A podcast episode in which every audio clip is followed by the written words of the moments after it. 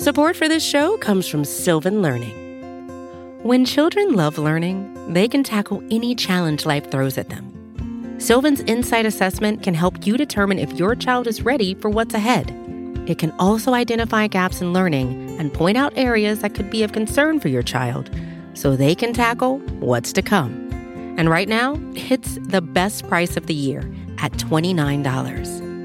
Go to sylvan29.com to learn more and get your child's assessment for only $29. That's SYLVAN 29.com.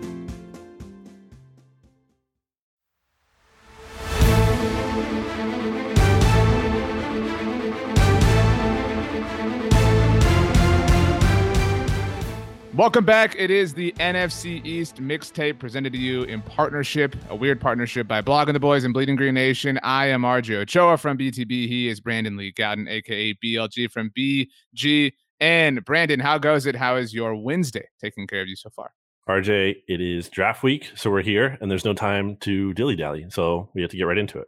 That's right. Last week was the introductory episode. You know, we talked about ourselves and our lives and like what led us to want to start this. But this week we mean business, which is why we brought in the businessman himself, Ed Valentine, manager, editor-in-chief, head honcho, just ultimate extraordinary person from Big Blue View, SB Nation's home for New York Giants content. Ed was kind enough to sit in with us now to talk about his favorite division in the National Football League, his favorite team, the Dallas Cowboys, and a bunch of other yahoos. Ed, how goes it? It's good. It's good, man. If I listen to BLG, there's no time for socializing. There's no time for being friendly. Seriously. I mean, you know, come on. I mean, I know Eagles fans and all that are not the friendliest types in the world, but come on, BLG.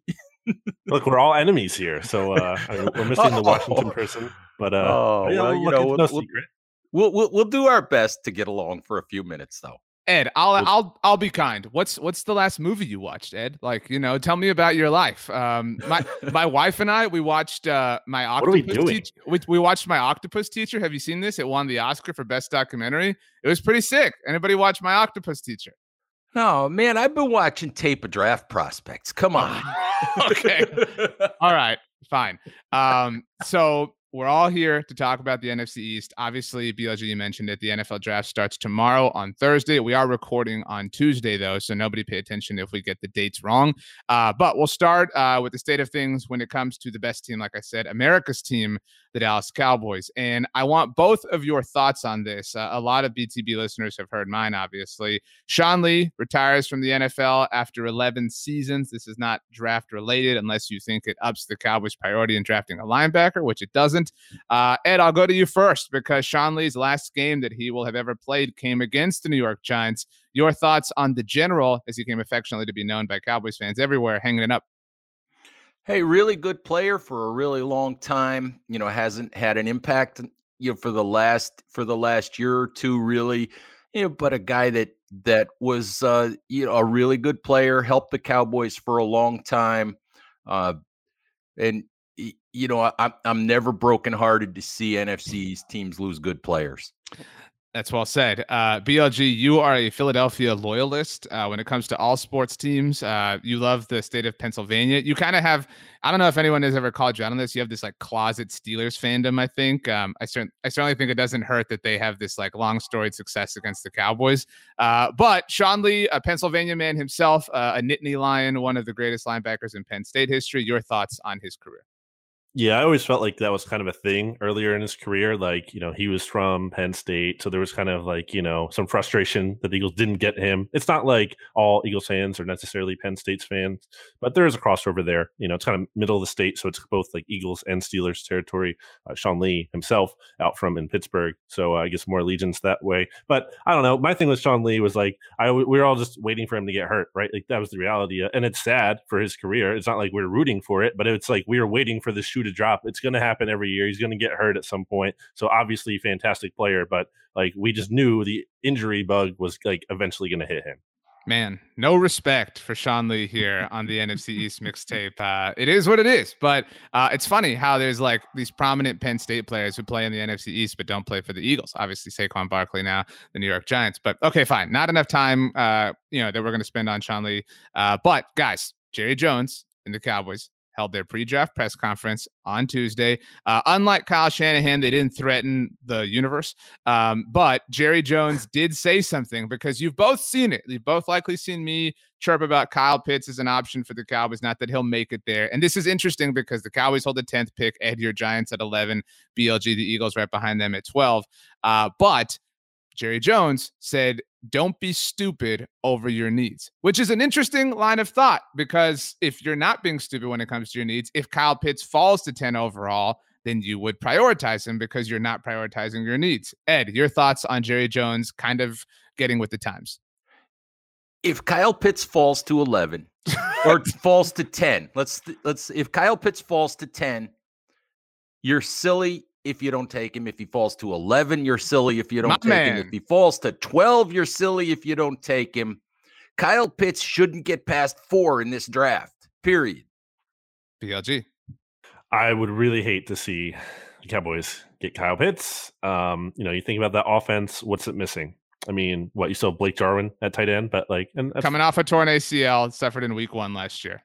And I think he's a nice player, but I mean, Kyle Pitts is a game changer. Big difference there, big upgrade. And I think it would make sense from my end for the Cowboys to go all in on offense. As I think we talked about a little bit last week here on the NFC East mixtape. Just like, I know it's a strength already, but like, it's not like, oh, it's too much of a strength. Like, I don't think that exists. Like, make the offense as good as it possibly can. I'm not worried about balance and trying to make the defense better. I would make the offense as possibly as good as it can get.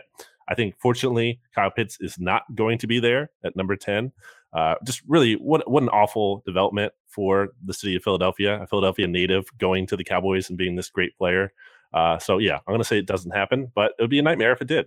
Ed, it would be funny, and I told BLG this last week, because the Eagles obviously originally held the 6th overall pick. And if Kyle Pitts, you mentioned he shouldn't get past 4, but if he does, obviously we all think that Mac Jones or Trey Lance, who was on the SB Nation NFL show recently, by the way, that they're going at 3. If Justin Fields goes 4 to Atlanta, I think that opens the door, because say Cincinnati takes, Penei Sewell, then say Miami prefers a wide receiver. All of a sudden, it is possible that Kyle Pitts gets to 10, which would be interesting at the least to kind of see how the Cowboys handled that.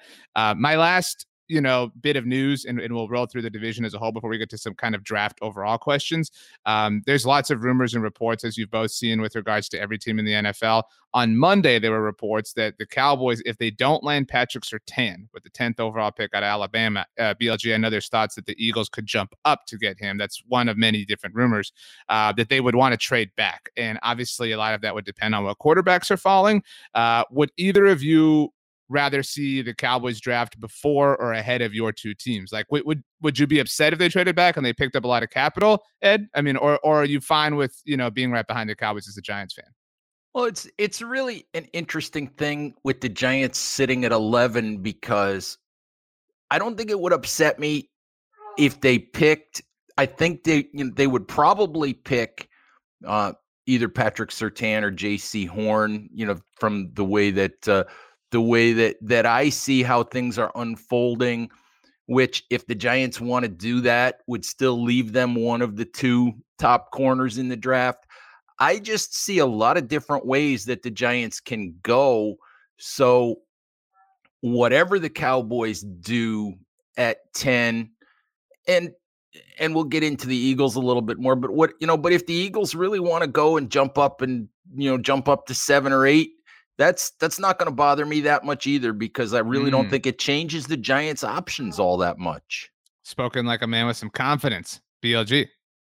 For me, I think the Cowboys are at an interesting spot, because we all know the Giants don't trade down. Specifically, Dave Gettleman does not trade down. So I don't think teams are trying to get to 11 to get ahead of the Eagles pick, because they know the Giants don't trade down. So if they're trying to get ahead of the Eagles, that means they're going to the Cowboys pick at number 10, because I think a trade down is more realistic for Dallas. That is actually in the cards. And, I look at we'll see what happens depending on quarterback. Could be quarterback. But in terms of the Eagles' interest, if DeVonta Smith is there at number 10, there's been rumors about the Arizona Cardinals coming up, trading up potentially for him. The New England Patriots at 15 could potentially move up. I think they can move up ahead of the Eagles pick and kind of scoop DeVonta Smith and make sure the Eagles don't get him. So I would not want Dallas to trade out from that perspective. I've seen you driving the Eagles should draft DeVonta Smith bandwagon for a long time now. DeVonta Smith, also a friend of the SB Nation NFL show, by the way. Okay, that's it as far as Cowboys news is concerned. BLG, what is the latest on the worst team in the division? Yeah, so, I mean, not only the worst team in the division, the worst team in one of the worst divisions ever. Just really put a bow on that there for the Eagles. But Zach Ertz, who we've all known basically is going to get traded since the end of the season, no secret. Coming out more definitively now from Adam Kaplan talking about how, like, basically just guaranteed it's going to happen. He said he is going to be gone by the time the draft is over, which, again, not really a total shocker to me. Or not really a big surprise. It's been pretty clear that Ertz doesn't want to be here. There's been some talk recently in Eagles land about like, oh, you should just keep Zach Ertz. Well, he doesn't want to be here. So you're not really going to keep an unhappy player who wants his way out and is due this big $8.5 million or whatever it is salary. So I don't think the Eagles are going to get much in return for him. But I'm sure you guys probably won't mind Zach Ertz leaving the division. Ed? I know I certainly won't. I certainly won't. Not at all. I mean, the Giants could never cover Jason Witten. They could never cover Zach Ertz. I'm not sure that they recognize that they're supposed to cover tight ends. So, you know, if the Eagles want to get rid of a tight end, that's a good one. That's fine with me. There are players in your division that you secretly like, right? That you can't admit that you like, and so if they ever leave, it's an awesome sort of thing that you get to root for them. Ed, I experienced this like with Odell Beckham Jr., right? Like the moment he was traded, it's like, awesome. Now I can enjoy his talents as a football player. Granted, they haven't necessarily been on full display since joining the Browns. I kind of felt this way with Kirk Cousins. BLJ, I know you hate him, but I just, you know, there's something about Kirk that I just think is okay. And I really, really, really like Zach Ertz. Like I just am a big fan of who he is. And so, yeah, I'm pumped about this. Like get him far away from the Eagles. I think it'd be hilarious. And get him far away and let him be awesome so that like it's all the egg on Howie Roseman's face. But I mean, the Howie Roseman way is to get egg on his face and then like assert more power within the Eagles organization. Like that's ultimately what ends up happening to him. Is that wrong?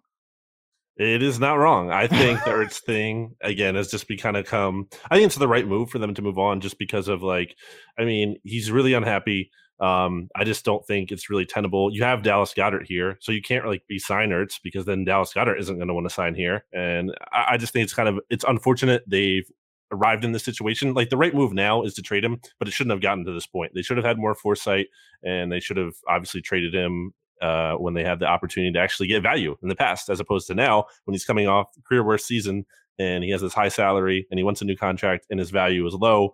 You know, I think he's going to get traded for a lot less than what people are expecting in terms of Eagles fans and then just league wide. Like I think the Eagles might have to just like package him with a pick to move up on like day 3 or something. It's not going to be this big return. Ed, interestingly enough, you mentioned Jason Witten a couple of times, has now retired twice from the NFL. Zach Ertz seemingly gone from the division or just about gone, one foot out the door, so to speak. But the Giants kind of sneakily snuck in and now have the oldest tight end in the division in Kyle Rudolph. Went like, you know, so now like what was Jason Witten and not really Zach Ertz is Kyle Rudolph. That's the Jason Garrett way, though. I mean, Jason Garrett wants his really old, really slow tight end in the middle of his offense. Oh, nice way to put it, RJ. Nice way to put it. You know, I actually kind of like the Kyle Rudolph signing for the Giants, and I know that he's had foot surgery here, and I don't know what his availability is going to be through training camp and all of that, but I like the Rudolph signing probably because of what you just said, probably because of Jason Garrett, because I'm not sure that Evan Engram is the type of tight end that Jason Garrett really wants. And it's not necessarily old and slow.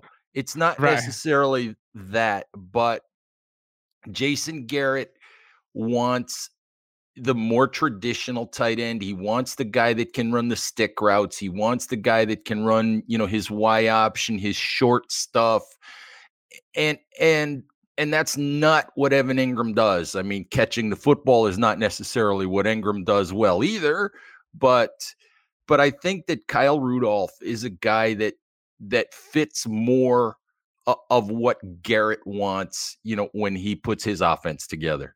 I agree with that. I think this, I'm exaggerating a bit, but Evan Engram is like a Mustang, and Jason Garrett's at the car dealership's like, no way, I need four doors on the car. You know, like I'm gonna be going 60 miles an hour max, right? Like maybe on the right lane of the highway, and then you know I'm hugging the shoulder the whole time. Like I'm getting in, I'm making my run to Costco, picking up Chick-fil-A on the way home, and that's my life. You're saying he drives like the old lady who can barely see over the steering wheel? No, I think he's like a step above that, but he's close. I mean, like, and like his hands never leave like 10 and 2 position. You know, I mean, he's the same guy all the time. BLG, are there any bits of other news in Eagles land, as you affectionately refer to it? Well, I want to push back on the Kyle Rudolph thing a little bit here, because this quote that came up: "We are the Giants. We're going to do everything with class. We had an agreement. Ronnie signed off on it. Doc Rodeo signed off on it, so we were fine." So that was obviously in reference to the whole thing where Kyle Rudolph's deal was potentially like in jeopardy, it seemed like, at least at one point, you know, with the injury and everything. So like, can you just spare me? Like, Ed, I know you're going to push back on this, or you might, not. We'll see. But like, I don't want to hear the Giants talking about how they have so much class. I mean, this is like one of the worst teams in football for years now. I think it's like only like it might not be the Browns. It's like there's like only a certain amount of teams have like fewer wins than the Giants do since like 2011, since the last time they lifted the Lombardi Trophy. I don't want to hear how like the Giants are like the bastion of the NFL and like class right now. Am I wrong for thinking that? Oh, how do I answer this one? How do I answer this one?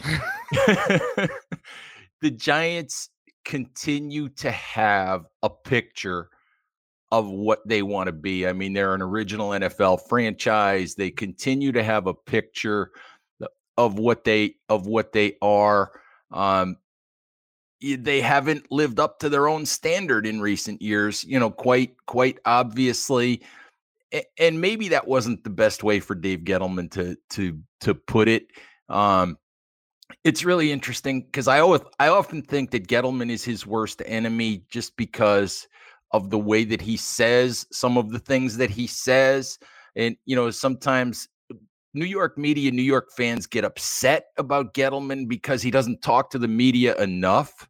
Every time he talks to the media, I wish he would talk to us less because of the way he said, you know, because of there's always things that he says that are like, Dave, why did you say it that way? A year ago, he drafted 3 offensive linemen and he said, "We're fixing this offensive line once and for all." And then they had one of the worst offensive lines in the league. And I'm like, Dave, I wish you hadn't put it that way, you know, but the Giants have a picture of what they are. And maybe that's not necessarily 100% accurate, but what are you complaining about, BLG? We've been nice to you guys for years now. We just keep letting you trample us. So, you know, what are you complaining about? I do think, I guess to both of your points, the Giants right now, Ed, like culturally are the family who like has nothing but chaos going on in their home. You know what I mean? But like companies coming over, you know, so it's like, clean this crap up, you know, like whatever, no, everybody be on your best behavior. You know, make sure you're using utensils when you eat the dinner, when they're over, like don't say anything to embarrass us. And they're trying to present this image of who they are all the time. But it really isn't that way. I don't know. Maybe that analogy fell short, but I guess, I mean, look, I don't want us to spend a bunch of time all upset and all up in a tizzy over Kyle Rudolph. No disrespect intended towards him, Ed. BLG, any other bits of news and notes for the Eagles pertaining to the draft itself? Not really, other than the Eagles might take Quiddy Pay coming from the seam. That's right. We can get into this more when we're doing the picks. Like who do you want to see your rival take? Who do you not want to see him take? But, that coming out on Tuesday, coming from this a source who I know was well plugged in with the Eagles and also had the Eagles taking Jalen Reagor last year. So, you know, there's a lot of buzz out there, as there is any time of the year before the draft, and you don't always know what to make of it because you hear conflicting stuff all the time. But we did a draft for VGN Radio, Jimmy Kemsky, my partner in crime, where we drafted in a snake draft, like the Eagles' most likely first-round picks. And I took Quiddy Pay number 1 because it's just that classic outsmart yourself kind of Eagles pick. So I hope I'm wrong about that. But the only thing I saw elsewise in the division, news-wise, RJ, I mean, you want to get to the Giants here. I didn't have anything for them. Where do you want to go from here? Because Washington did have something they did today. Well, before we get to Washington, I guess, Ed, what do we need to know as it stands? I mean, we're now approximately 30 or so hours and people are listening to this away from the draft. What is the latest thing in the Giants' churn of information going on right now? Well, the first thing I'm going to say quickly is, BLG, I hope Quiddy Pay is there for you at 12. I really do. I like Quiddy Pay. Nice guy. Seems like a nice kid. Seems like he'll be a pretty good player, all of that. He would not be my favorite pick for the Giants. Interestingly, the big thing for the Giants that has really come out recently is something that when the Giants signed Adoree Jackson, and you guys can debate whether they overpaid him. We love the signing, by the way, Ed. So we're big fans. Okay, good. So they signed Adoree Jackson. And they've got Adoree Jackson and James Bradbury. And when they did that, in my draft calculations and looking at who they might take at 11, I erased all of the cornerbacks from consideration at 11. And now I think that was a mistake because we're hearing a lot of, Patrick Surtain, which makes sense because of Joe Judge's connections at Alabama. And we're hearing a lot of the organization loves JC Horn, the cornerback from South Carolina. And at first blush, it's like, well, where would he play? But there's also, if you think about the New England Patriots from the last few years, there are teams, and New England was always at the forefront of this, building their defenses now from back to front rather than from front to back. And there are analytics that back that theory. And if, let's say, both wide receivers, DeVonta Smith and Jaylen Waddle, are gone at 11, that makes some sense to me to lean into that because Patrick Graham loves to play a lot of man-to-man. He loves to be aggressive. He loves to send a fifth guy sometimes. So it makes more sense than I thought a few weeks ago. But that's really the quote unquote newsy thing at this point is really that I think cornerback is getting more love from the Giants than I thought. Yeah, I think you look back to like that 2014 New England team, Ed, with Brandon Browner kind of at the tail end of his career and Darrelle Revis, obviously a big reason why they won the Super Bowl. I thought that the same logic you apply to the Giants, I applied to the Broncos when they landed Kyle Fuller. At that point, I thought, oh, okay, well, Patrick Surtain's definitely making it to the Cowboys because Denver's sitting at 9 and they no longer have the need. But to your point, I suppose anybody could go any direction. BLG, do you think it's possible that both Patrick Surtain and JC Horn are gone when the Eagles are on the clock at 12?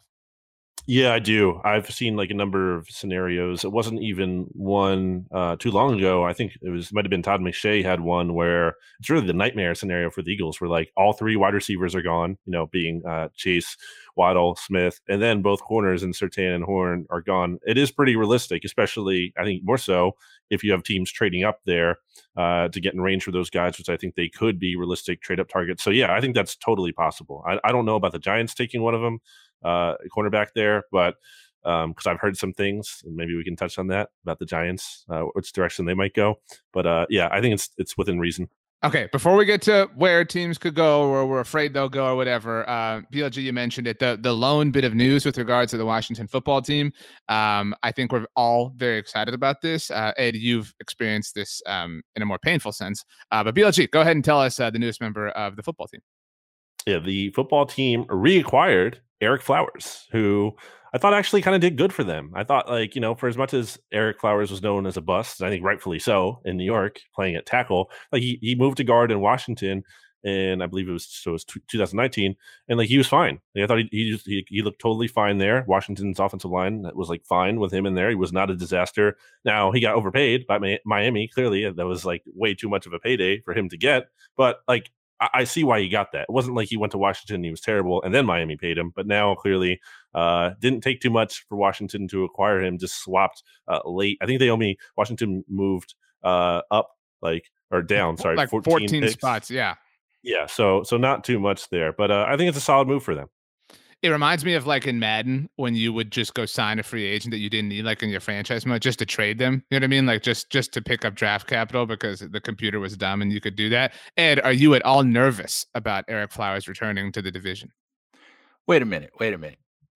This is 2021, right? It is. I am on a podcast in 2021 talking about Ereck Flowers. Yeah. Come on. Really? Good times. Oh, my Lord. I thought I was completely done talking about Ereck Flowers. I don't know. I mean, it's a blip on the radar screen. Ereck Flowers showing up in Washington really doesn't matter that much to me, to be honest with you. I got a chuckle out of the fact that a team that had him would want him back, actually. That's a great way to put it. But yeah, I can't believe it's 2021 and I'm talking about Ereck Flowers. All right. Okay. Well, well said. In fact, that's so well said that we're going to take a very quick break because we have some questions to get into. So nobody go anywhere. We're going to take a very quick break to hear a word from our sponsors. Support for this show comes from Sylvan Learning. As a parent, you want your child to have every opportunity. But giving them the tools they need to tackle every challenge, that takes a team. Now more than ever, educational support tailored exactly to what your child needs can make all the difference. That's why parents have trusted Sylvan Learning for 45 years as the ultimate teammate in their child's educational journey, instilling in them a love for learning and a passion for reaching the next level. And Sylvan's Insight Assessment can identify gaps in learning and areas that could be of concern for your child. It's a 360-degree view into your child's learning that you can't find anywhere else and helps ensure that your child didn't miss something in school that might put them at a disadvantage in the future. And right now, it's the best price of the year at $29. Go to sylvan29.com to learn more and get your child's assessment for only $29. That's SYLVAN29.com.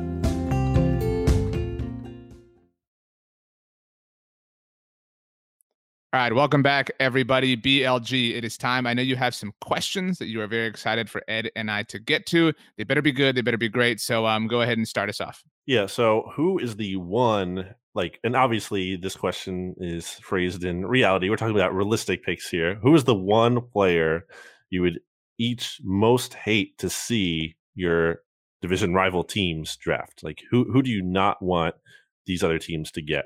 Do you want us to pick one for every team? Like we're doing that much work? Or are we only picking one player? It's up to you. You tell me. Okay. Ed, you're the guest. I'll allow you to go first. Well, I will say this because really it applies to the Dallas Cowboys because they're the ones sitting right in front of the Giants. And if I'm the Giants, I want the option of picking Rashawn Slater. I want the option of picking Jaylen Waddle. I want the option of picking Patrick Surtain. So I would I guess I would hate to see, out of all of those choices, I think the guy I really want for the Giants is Jaylen Waddle. I don't think Dallas would ever do it.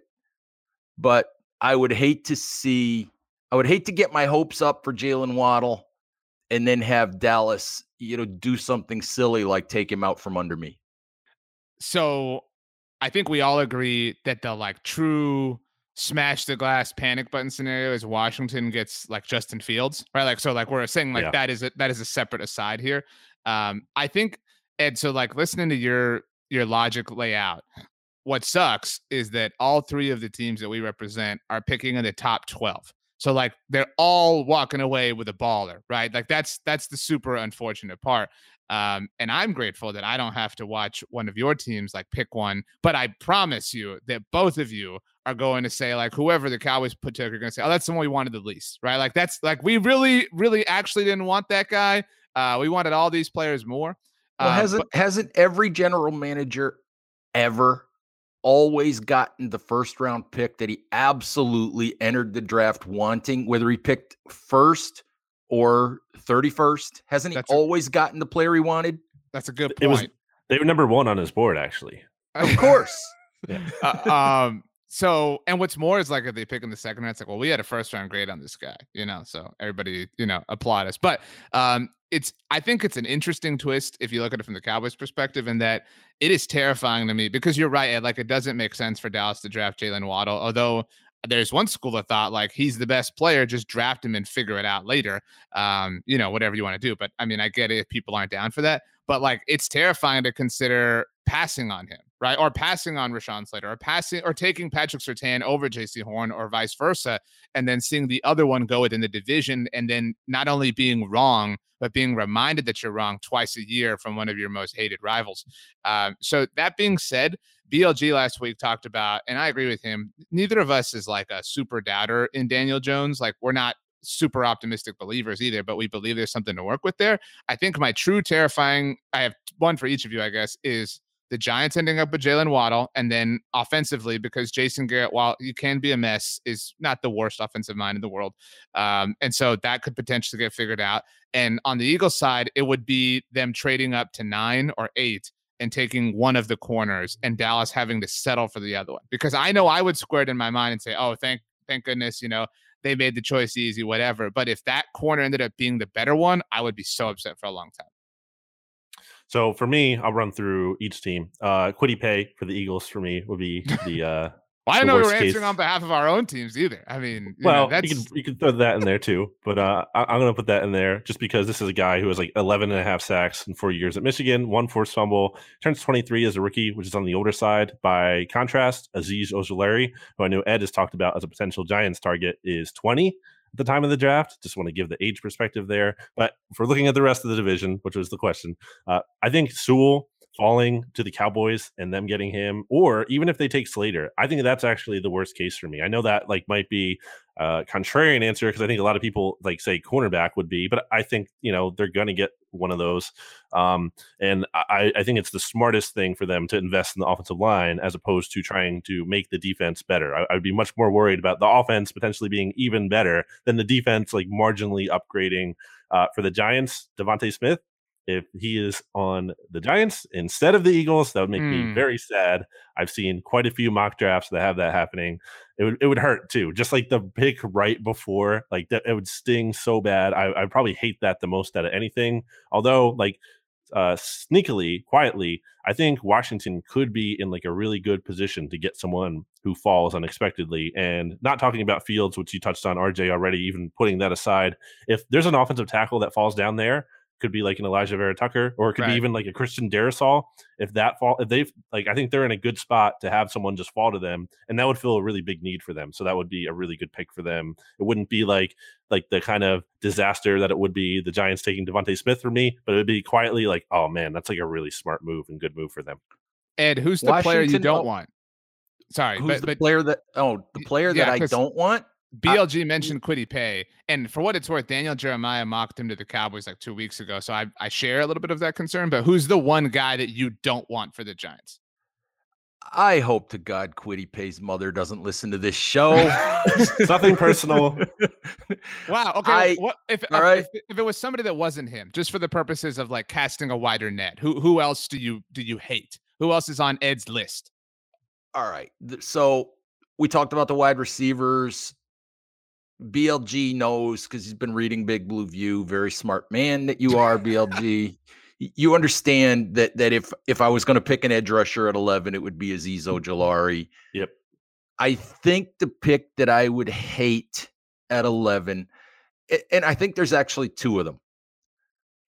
As good a player as he is, I'm nervous about Micah Parsons. Totally just agree. Because I don't know about the character concerns. I just don't have that information, and I'm just not sure how Micah Parsons fits with a no-nonsense guy like Joe Judge.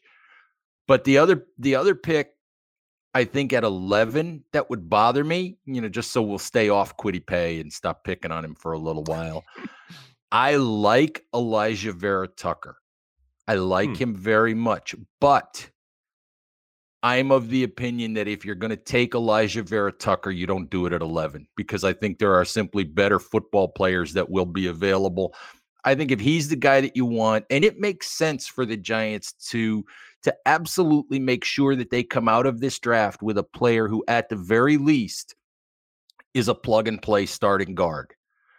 But I think if you're going to go get Elijah Vera Tucker, you trade down to 15 with New England, or you trade down to 16 with Arizona, or you make some sort of a move down the board, which is the anti-Gettleman thing to do, of course. Man, you guys are like, BLG, you took Quiddy Pay and Ed wanted him, and I wanted to say Micah Parsons. I mentioned the Cowboys held their pre-draft press conference on Tuesday, and they have really dodged all questions about picking up Leighton Van Der Esch's fifth-year option, which they have to do by next week, obviously. And I don't think they're going to do it. That's just my own personal opinion, because you're seeing all these other fifth-year options get picked up like left and right. I mean, Stephen Jones said on Monday on the radio that they were going to talk about it after the draft. It's like, dude, just, you could be honest. You're not going to do it. There's like 3 days between the draft and the deadline. So Micah Parsons would feel like really trying to make amends. And the Cowboys have been awful at drafting linebackers. I mean, Leighton Van Der Esch aside, they took Jaylen Smith at the 34th overall pick 5 years ago. So that would really terrify me in terms of just overall sunk costs at one position. But for the purposes of being different, something else that Jerry Jones mentioned in the pre-draft press conference was all the concerns they had about medicals. And you talked about Elijah Vera Tucker and maybe trading back. And if the Cowboys traded back, it would sting less, but I would still be terrified if they drafted Caleb Farley. There's legitimacy to that idea. And I feel for him, obviously, as a prospect. And, it always sucks whenever a player is dealing with something like that and people are using, injuries like that against him. But even if the Cowboys jump back to 20 with Chicago, say Chicago wanted to come up and get whatever quarterback it was, and say they picked up a second round pick this year or a first round pick next year, although I don't think that's likely. Even in spite of that, I would, we would try to tell ourselves they really walked away with the best corner in the draft. But I mean, these rolls of the dice haven't worked out for them. Jaylen Smith is one example.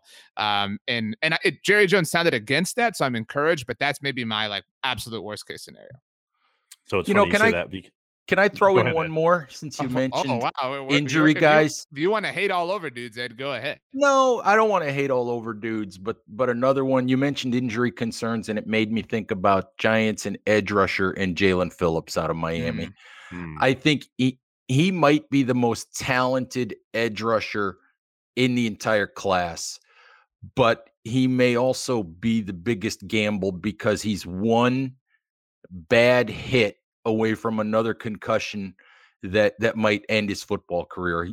He lost a year and a half to concussions, in college as it is. And just that history, scares me to death. It would be such a huge roll of the dice for anyone who takes him, especially, early in the first round, that you love the talent, but it's at 11, it would really make me nervous. I couldn't do it. I agree on Jalen Phillips. I think the risk is too big. Just even from a standpoint of what if he suffers another serious injury? Maybe it's not even a concussion, or it is, and he just decides to leave, because he's just been through so much. I just think I think the threshold for him to kind of reach the point of I just need to walk away and do what's right for my life, isn't very high. But it's funny, RJ, and some of these we already touched on, but I kind of want to flip this question, make it who is the best pick? Who do you want to see other teams take ideally that you wouldn't be scared about, be oh, phew, they took that guy. To me, I'll start it off with the Cowboys because you mentioned it, RJ. I put Caleb Farley in there because the back stuff that's come up with him in terms of the injury is really scary. And I don't think the Cowboys would take him at 10, but you mentioned potential trade down. Just cornerback in general, I'm okay with them going that way because while I think it fixes a hole, I just think I'd rather them not go offensive line. So I'd be okay with corner. With the Giants, I have heard Micah Parsons in play for the Giants at number 11. So take that for what you will. But I think that is definitely a realistic possibility of happening. I mean, Dave Gettleman did once say that positional value is a crock. And we know he's not going to trade down. So I think Parsons could be in play there. Also very wishful thinking for me. Obviously, the Eagles, I want them to take DeVonta Smith. I'm not worried about the weight thing at all. This is a guy who ranked top 5 in yards per route run against press coverage in 2019 and 2020. This is a guy who doesn't get hurt despite being only 166 pounds. This is a guy who shined the brightest out of very good teammates. Jaylen Waddle, Jerry Jeudy, Henry Ruggs, DeVonta Smith was the shining star from that group. So he won the Heisman. Don't overthink it. Eagles take him. And then for Washington, a little bit harder to figure this one out for me. But I said like Zaven Collins, just like a linebacker, a position that doesn't really seem to like move the needle for them in a big way would be ideal for me. What about you guys? Ed, you go first. All right, I'm going to agree with BLG on the pick for Dallas because if they want to go corner, you know, it would be Caleb Farley and probably Micah Parsons. I would put both of them in there. For the Eagles, BLG, I'm going to give you the guy that you want. I'm going to say, you know, I want you to have DeVonta Smith to pick because I love it. Because if I'm the Giants and I'm sitting there and I have a choice between Jaylen Waddle and DeVonta Smith, I want Jaylen Waddle. I want the home run. I want the punt return. I want the dynamic home run hitter. To be honest with you, I want the guy that was the better player at Alabama before he fractured his foot, period. I want that guy. And I also want the guy who reminds me the most in this draft of Deshaun Jackson, because I want to do that to you guys for a few years. Wow. There's a lot of consternation here. I'm tempted to say that I want that, right? Like because I would also love the like endless complaining of like, who's the fifth best receiver in the NFC East behind Amari Cooper, Michael Gallup, CeeDee Lamb, and Cedric Wilson. But that's the other thing. Like, I would love each of these two teams trying to chase what CeeDee Lamb is for the Cowboys. So that would be a lot of fun. Micah Parsons is an easy answer, obviously. I think for the Cowboys, there's a lot, like I can talk myself into a number of directions, but I think the safest one, and that's what I really want here. I don't ever want to look back at what was it. Like, it's painful enough when you look back at like a 19th overall pick that sucks because it's still a first round pick, but a top 10 pick, I don't want them to botch. And that's why I really just want Patrick Surtain. Just take the high floor, just, you know, hit your ground rule double and be satisfied with it and move on and live to fight another day. You can swing for the fences somewhere else. If you want to trade up with one of your other 9 picks in the second round, go ahead and do that, but be smart when it comes to this pick. In that respect, like it's tough saying goodbye to JC Horn, but I think this is the safest possible route for them. If I'm mixing things up a little bit, I kind of now want to see DeVonta Smith go to New York and Jaylen Waddle go to Philadelphia. Just because like that would be a lot of fun to sort of work around. I think I would love to see, Ed, for the reason you said, Elijah Vera Tucker go to the Giants. And just to hear about how Dave Gettleman, if he hadn't been so opposed to trading down, that he could have walked away with him and picked up more capital. That would be a lot of fun. BLG, in a weird way, if the Cowboys did take Patrick Surtain, I would love to see the Eagles walk away with JC Horn, because I'm not, you know, unfamiliar with the Eagles and Cowboys walking away with a player at the same position that kind of sounds like cornerback in the same class, and the Cowboys getting a player that's 500 times better than what the Eagles got. So I would love to see that. As far as Washington is concerned, Ed, I know you didn't have an answer, and I feel badly about this because he and I went to the same school. And he will be on the SB Nation NFL show this week. So shout out to him. He was a delightful interview. I would love to see Washington like reach for Kellen Mond. That would be awesome. Like, I would love the first 5 quarterbacks to go maybe by 15 or, you know, whatever. And Washington to panic and say, we have to walk away. We really want that 5th-year option. Let's take Kellen Mond. And we've got our quarterback of the future. That would be a really fun thing for me. This ties into my final question that I had for you guys, and I think we can go through each of our own teams here. Like, let's rank the 3 options of trade up, trade down, or stay put in terms of likeliness, I think, for each team. I think that's an interesting thing to do. Do you guys get what I'm saying there? So, but you're talking likeliness, like overall, most probable to least probable.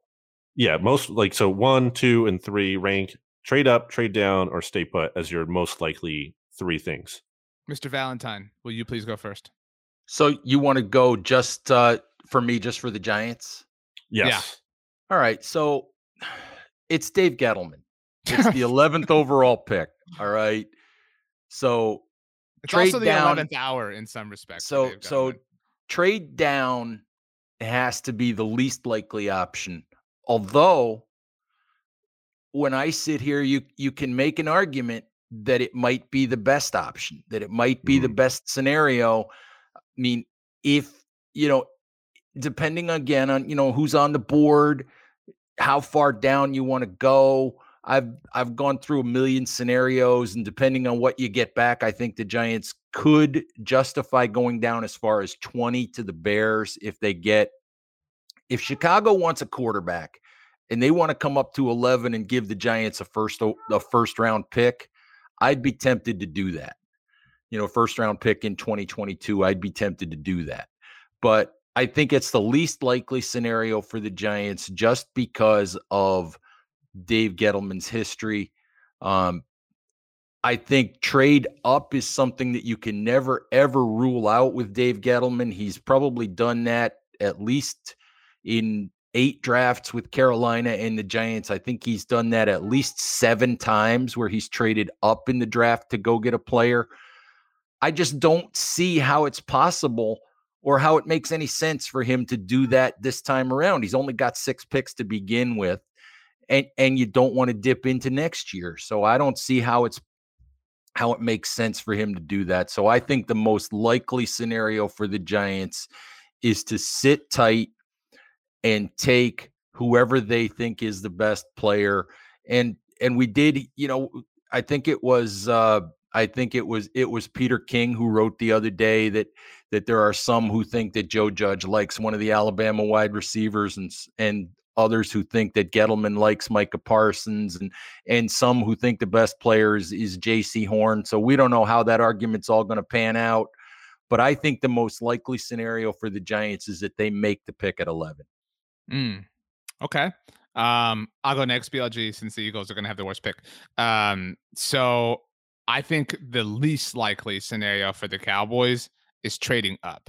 I don't think they can justify it in any way. I know that people think that Jerry Jones is infatuated with Kyle Pitts. There's just no way. And I think that the board looks like it will fall in a way to where they're going to walk away with a really talented player. And that's the case for all three of these teams, honestly, when you're picking that high, which is, you know, shout out to the NFC East for being so terrible last year. So I don't think it would take an incredibly low, you know, price for them to move up, I think. And so I think that's the least likely.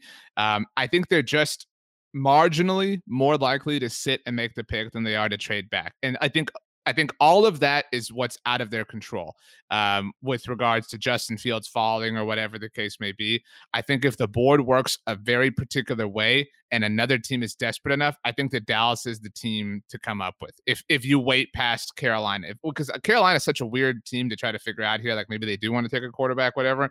But so I think that they could potentially trade back. And if the reports are true that they really would trade back, specifically if Patrick Surtain is off the board, then fine, trade back and do whatever you want. And I won't be too upset about it. Obviously, pick up as much compensation. But I think that they had so much go wrong last year. I mean, like injuries and weird crap. And obviously, everybody dealt with COVID. And I think that they just want something stable. And I think that they, you know, you don't have to wait that long if you have a top 10 pick. I think they just want to make their pick. They want to get out. They want to consider it a win. And then they want to prep for Friday. So I think it's far more likely than anything, not far more, but I think the most likely thing is that they take their player with 10 overall. For me, I'm going to say it is, in terms of most likely to least likely, the Eagles trade down, number one, again. So you think that's most likely?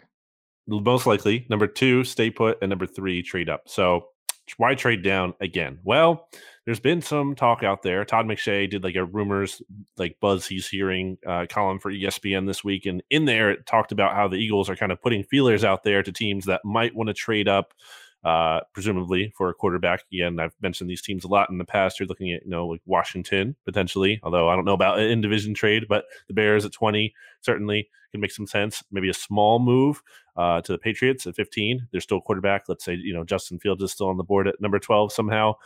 So I think that's within the realm of possibility. And I think where you look at where the Eagles are in terms of, they know this isn't an all-in year by any means. Like, that was part of the reason they traded down from 6 to 12. I think they are very much in the process of accumulating future picks. I think they would love to get even another first if they can in next year's draft, or maybe a day 2 pick, which I think you could probably get if you're moving down even from just 12 to 15. So I think that's the most likely. I think staying put would be number 2.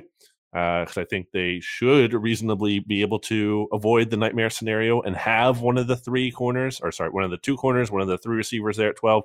I'm not really buying the trade up thing. Like, they moved down from 6. Why are they then moving up? Like, what are we talking about here? Like you move down. Are you going to move up again? Like, I just don't think that's the most realistic thing. Okay. Well, so we all think, oh no, you don't think they're sitting and making the pick. You think they're trading down more than anything. So the Eagles are cowards, Ed, is what BLG just said. So, oh man, I don't know what's going on with the Eagles. I can't figure them out. So all I know is this is a team that won a Super Bowl not that long ago, and then looked like it was set up for a long run of success and has pretty much self-destructed from within. Wow. Yeah. I mean, that's part of why the Super Bowl, like, so I think such a big frustration point where the Eagles are right now is that the Super Bowl, at least to me, speaking for myself, is that ideally the Super Bowl should be this reminder of like your team's greatness and like how well run they are and how, you know, just how better they were than everyone else. And in the moment, that's how it felt. And in a vacuum, that is true. But when you look at the larger context since then, it is very much like the exception and very much like, oh, the team caught lightning in the bottle that year. And actually, they don't know what they're doing. So that's the depressing part of it. But I feel like before we wrap, we should all say who we think. Well, we didn't get to Washington. Do we think they are more likely to trade up, stay put, or move down real quick? They're sitting and chilling. They have no creativity. I don't buy that they're jumping up for a quarterback, because I don't think, unless it's Justin Fields. Justin Fields is the only one that I think they're jumping up for. And maybe like at that point, maybe Denver is the spot, because maybe they don't want to trade with one of the division rivals, and they view those three spots as a spot that Chicago or New England could jump up at. So, but I think they ultimately chill. I don't think they trade back though, because they're already, you know, they're past the middle point. So what do we say? I was just going to say I would agree with that. I think they're going to sit tight. I mean, unless they make a deal to 8 or something for Trey Lance, if he happens to be sitting there. But that's a long way to jump. That's going to cost them an awful lot. You know, for a guy that's probably not going to play in 2021, that's going to cost them an awful lot of draft picks. So I think they sit tight. So why don't we say who we think our teams are going to draft, starting with RJ. We'll do it in draft order. So we'll go RJ, Ed, then me, and then we can make a pick for Washington as a group. It's just Patrick Surtain. They're going to draft, by the way. Not who you want them to draft, right. This is who they're going to draft. I think that's Patrick Surtain. They've been linked to him. They've reportedly been the team that's talked to him the most, which makes sense positionally with his value. I think it's interesting in the Jason Garrett era, Ed, the Cowboys drafted, I think, one Alabama player, and it was Bo Scarborough. They would double that in the first 2 years without him. Obviously, they took Trayvon Diggs last year, Patrick Surtain's, you know, fellow corner at Alabama. So, and Jason Garrett himself took an Alabama player last year, technically, although not on his side of the ball. But yeah, Patrick Surtain, and everybody's happy. And then I can't wait to watch you two mess it up. But Ed, you know the answer to this one already. It's Jaylen Waddle. I think the Alabama connection, the fact that they were 31st in offense a year ago. Dave Gettleman said the other day that even though they signed Kenny Golladay, you know, they want touchdown makers. You know, I look at the Giants and I think Golladay has an injury history. Sterling Shepard has an injury history. And even with that big signing, if one of those guys gets hurt, the Giants still don't have enough on the outside. So I think it's Jaylen Waddle. So I'm going to say DeVonta Smith for the Eagles, even though I had Quiddy Pay in my thing for BGN, because I've reached a point where I think the Eagles know that they are getting crapped on hard. Like Howie Roseman is hearing fire Howie chants at Philadelphia Phillies games. Like I think they know they can't go with the pick that maybe this is wishful thinking, but I think they might be at a point where they know they can't do the, oh, we're outsmarting everyone. We know better than everyone pick again, like they've done in recent years, as most recently as last year with Jalen Reagor. So I think they're going to go with DeVonta Smith if he's there, in part because, like, hey, if we get this pick wrong, then people can't say crap because this is who everyone wanted. So not to say that's the best way to do it, but I think I'm going to go with DeVonta, which brings us to Washington. I'm going to say Christian Darrisaw is who they get there. I would say the same. Darrisaw, Elijah Vera Tucker, somebody along that offensive line, yeah. Yeah, I think they're going to double down, along their offensive line and feel like they have enough. I mean, feel like they're building in the trenches. And, I think that's really predictable. I do think this is really interesting in that Washington was kind of like the Alabama of the NFC East, right? Like with all their defensive linemen, obviously. And it would be fascinating if Dallas, New York, and Philadelphia went Bama, Bama, Bama. Like that would, I don't know that that's ever happened before in the NFL draft, especially in the first round where three players from the same school went, let alone to the same division. So that would be very cool. And then think about all the things we could write about, Patrick Surtain dominated, DeVonta Smith in practices, but Jaylen Waddle got the best of him all the time. It would be incredible. I